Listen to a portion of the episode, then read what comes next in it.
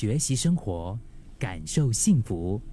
克敏的十一点这一刻，你好，我是克敏。你觉得一个人成熟的样子应该是怎么样的？如果说我们把成熟的气度，把它比喻为心的一个稳定的程度，怎么说呢？就比如说一个大水缸啊，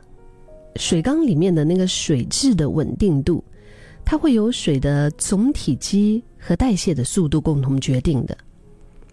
呃，这这么讲好像有点抽象哈。我们举个例子来说，比如说今天一个大水缸在我面前，然后呢，当一杯颜料倒进里面，你想象一下那个画面呢？那个颜料倒进水里面的时候，如果你的心，也就是说，如果容量越小，那这个变色呢就会越明显，对吧？如果容量越大的话呢，那然后杂色甚至是可能会被稀释到完全看不出来。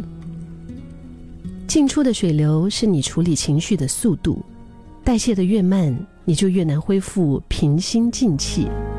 代谢的越快呢，你就越能够越快的恢复成透明纯净的自己。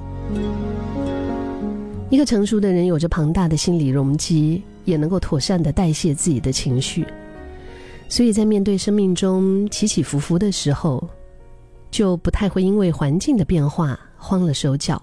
又或者是别人的行为和言语坏了情绪，甚至可以在最最最困难的处境当中，依然保持着澄澈透亮的心。越是能够保持自身的平稳啊，你越是能够安然的接受发生的一切，勇敢而从容的面对现实，妥善的处理生命中很多的挑战。你可以融入环境，但是你不随着别人起舞；你可以放出光芒，